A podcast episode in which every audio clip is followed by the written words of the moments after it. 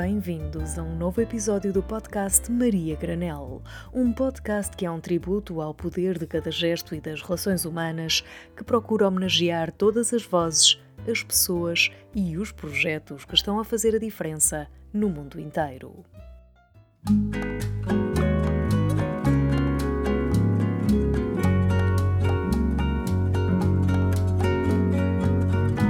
Em Portugal, aproximadamente 1 milhão de toneladas de alimentos acaba em perda. São sobras geradas pela ineficiência da produção agrícola ou industrial ou desperdício, sobras em perfeitas condições que acabam no lixo, em casa ou no supermercado. E isto corresponde a 17% da produção anual.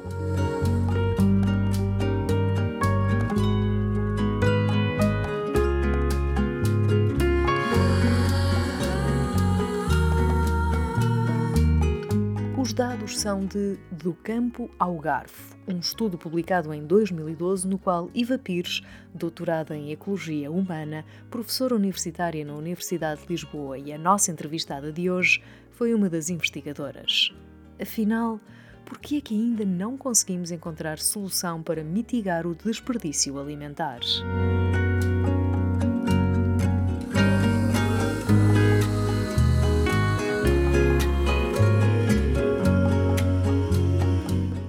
São problemas complexos porquê? Porque muitas vezes as soluções são problemas que a sociedade não enfrentou no passado, não existe um histórico, não sabemos como é que no passado se foram encontrando soluções para os resolver, estamos a enfrentá-los apenas no contexto atual. E são também complexos porque muitas vezes uma solução vai conduzir a outros problemas ainda mais complexos. Portanto, desencadeiam um conjunto de situações que muitas vezes são mais complexas do que aquelas que para as quais inicialmente estávamos a tentar encontrar soluções. As alterações climáticas são um desses exemplos. E já percebemos realmente como tem sido complexo lidar com as alterações climáticas, porque envolve muitas pessoas, envolve muitas instituições, envolve países com estratégias e objetivos diferentes, e é preciso muitas vezes tentar sentar-nos à mesa para dialogar e encontrar soluções. E isso tem sido difícil, como vemos, aliás, com todas as cimeiras do clima, que partem sempre com grandes objetivos, mas depois acabam por resultar em muito pouco, e depois mesmo esse pouco que é assinado no final dessas cimeiras também raramente é implementado, e portanto os problemas vão-se agravando, eles não estão à espera, não param, e vão-se agravando. Por isso é que são necessárias abordagens holísticas e interdisciplinares, tentando conjugar todos os saberes que temos hoje em dia para encontrar soluções. As alterações climáticas são desses problemas, o desperdício alimentar é também um desses temas, já se fala, enfim, desde a Conferência de Roma na década de 70, da FAO, que se fala na necessidade de reduzir o desperdício, e tantas décadas depois continuamos a falar na necessidade de reduzir o desperdício e vamos dando pequeninos passos quando precisávamos dar passos bem maiores para reduzir o problema. E o problema tem-se agravado. Toneladas e toneladas de alimentos que acabam no lixo. O problema das desigualdades sociais é um outro que também já amplamente discutido desde as décadas para o desenvolvimento, promovidos pelas Nações Unidas desde 1960, ou seja, são problemas para os quais já estamos a discutir desde há muitas décadas, mas para os quais infelizmente ainda não conseguimos encontrar uma solução. O panorama da alimentação mudou muito nos últimos 80 anos. Hoje, nos países da OCDE, podemos afirmar que se vive em período de abundância. O mesmo não acontece nos países em desenvolvimento. Essa é também uma questão importante. É verdade, nós somos talvez a primeira geração da abundância, depois da situação da Segunda Guerra Mundial, que afetou a maior parte dos países da União Europeia e que afetou os nossos pais. Os nossos pais falam disso e falam da escassez de alimentos, falam inclusive da fome também em muitos casos. Mas essa situação já passou e agora vivemos numa período de abundância, digamos. Evidente, não para todos, é importante perceber que no mundo existem mais de 800 milhões de famílias e de pessoas em situação de insegurança alimentar, ou seja, temos que perceber que, apesar de vivermos num contexto de abundância, nem todas as pessoas, nem todas as famílias vivem neste contexto. Não faz sentido estarmos a deitar milhões de toneladas de alimentos para o lixo quando milhões de famílias no mundo não têm acesso a alimentos. Mas hoje em dia é verdade que nos países do OCDE, por exemplo, os alimentos pesam relativamente pouco, 9%, 10% do orçamento familiar. E isso realmente conduziu-nos a uma atitude negligente face aos alimentos. Deitar um alimento para o lixo é um ato irrefletido, porque não é tão importante assim, não pesa tanto no orçamento. Afinal, 1 quilo de maçãs custou apenas 1,5€. O problema é realmente o acumular do deitar uma maçã hoje, outra amanhã, uma pera, etc., um iogurte, e no total então já temos um valor que pode ser considerável. Os pais estão muito preocupados hoje em dia que os filhos pratiquem desporto, que aprendam a tocar um instrumento musical, que aprendam línguas, mas as competências culinárias já não estão nesse conjunto de preocupações. Eu penso que era tempo de voltarmos, de recuperarmos essas competências, a aprendizagem dessas competências culinárias para todos. E as competências culinárias significa mobilizarmos todos os alimentos que temos em casa da forma mais eficiente possível.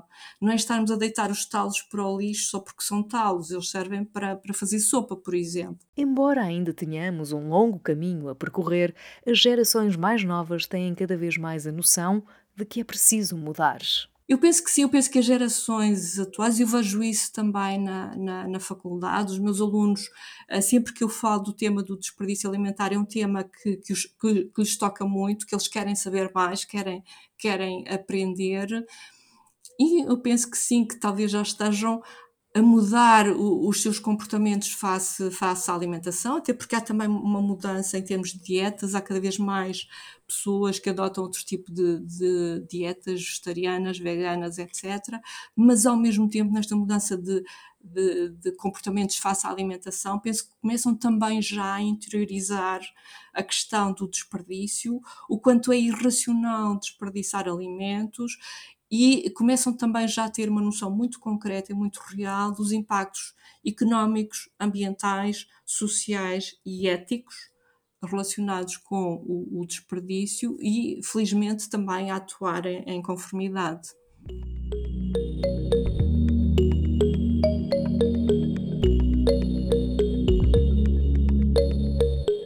Anualmente, as famílias são responsáveis pelo desperdício de 324.000 toneladas de alimentos. É importante consciencializar as famílias, enquanto consumidoras, promovendo uma mudança de comportamentos.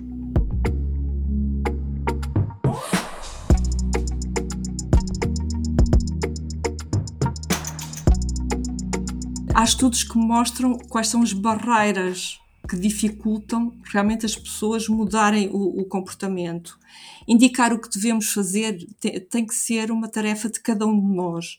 O que é importante, por exemplo, no desperdício alimentar? Empoderar as famílias para que tenham uma total consciência do impacto do ato de deitar alimentos para o lixo. Apesar de toda a informação que já tem passado e que, felizmente, hoje em dia fala-se muito mais de desperdício do que se falava quando eu comecei a estudar estes temas, já há 10 anos atrás, as pessoas falam sobre o desperdício, mas ainda não agem em conformidade, em função daquilo que vão discutindo. E, portanto, é preciso, se calhar, passar a mensagem de uma outra forma. Provavelmente as famílias ainda não têm plena consciência do impacto de deitar alimentos para o lixo. Qual é a dimensão do problema à escala mundial, os milhões de toneladas de alimentos que acabam no lixo, mas também qual é a dimensão do problema à escala da família? Porque muitas vezes as pessoas deitam. Um dia é um iogurte que acaba por ir parar ao lixo, no dia seguinte é um bocadinho de pão que não se comeu e que já está duro.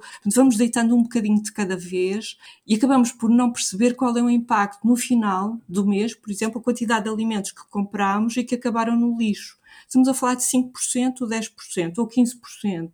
O que falta também ainda estudos com as famílias para se quantificar o desperdício alimentar. É preciso perceber onde quanto e porquê estamos a deitar alimentos para o lixo, para depois poder empoderar as famílias e mostrar às famílias porque, o que é que elas estão a perder. E isso, no fundo, ser um estímulo para a mudança de comportamentos. E o que os estudos mostram, no caso do desperdício, é que poupar recursos financeiros para as famílias é um importante estímulo para reduzir o desperdício alimentar. E, portanto, se calhar temos que ir por aí, estudos mais concretos, mais próximos da realidade das famílias, nomeadamente. Claro, como é evidente, é importante reduzir o desperdício ao longo de toda a cadeia. Todos os segmentos têm que colaborar no combate ao desperdício. Eu falo das famílias porque os estudos mostram que, nomeadamente no caso da União Europeia, cerca de metade dos 88 milhões de toneladas de alimentos que todos os anos acabam no lixo, as famílias são responsáveis por metade desse valor. Reduzir o desperdício alimentar em casa é muito simples. Basta dedicar algum tempo a planear as idas às compras e adequar as quantidades que cozinhamos. Assim nos explica Iva Pires. Na verdade, o desperdício alimentar é, como disse logo no início, complexo. O desperdício resulta dos vários momentos de interação que nós temos com os alimentos. Portanto, não é apenas o ato de cozinhar ou no momento de cozinhar. Temos que começar a pensar logo no início, no momento em que planeamos as compras.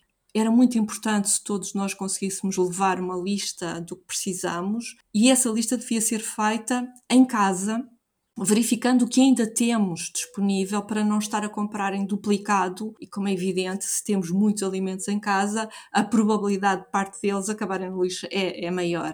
Mas o tempo que vamos dedicar a planear essas compras vai ser compensado com redução do desperdício alimentar e, portanto, com poupança de dinheiro mais tarde.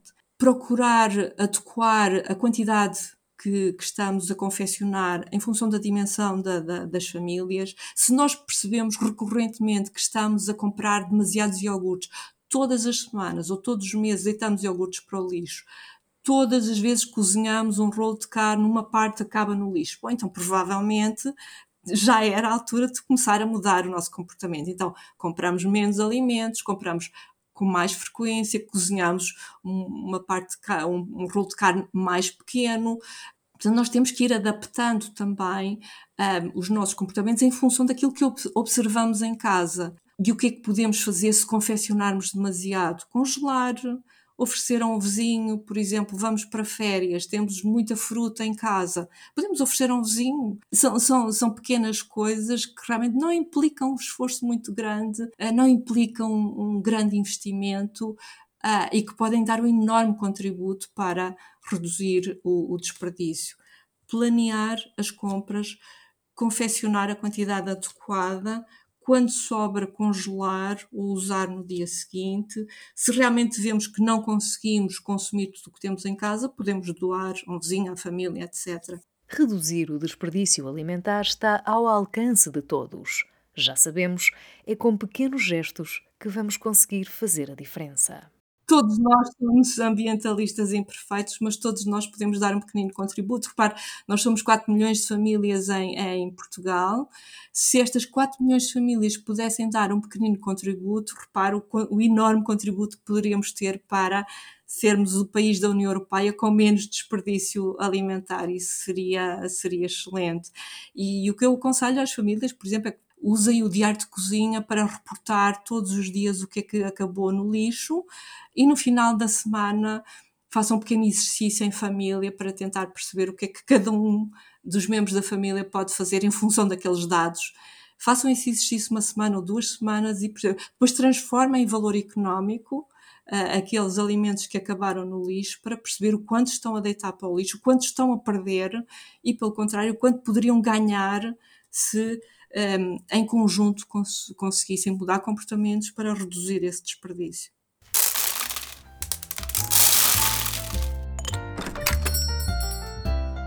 Obrigada por escutarem este podcast. Subscrevam, ativem as notificações e acompanhem a jornada da comunidade Maria Granel no nosso blog ou no Instagram.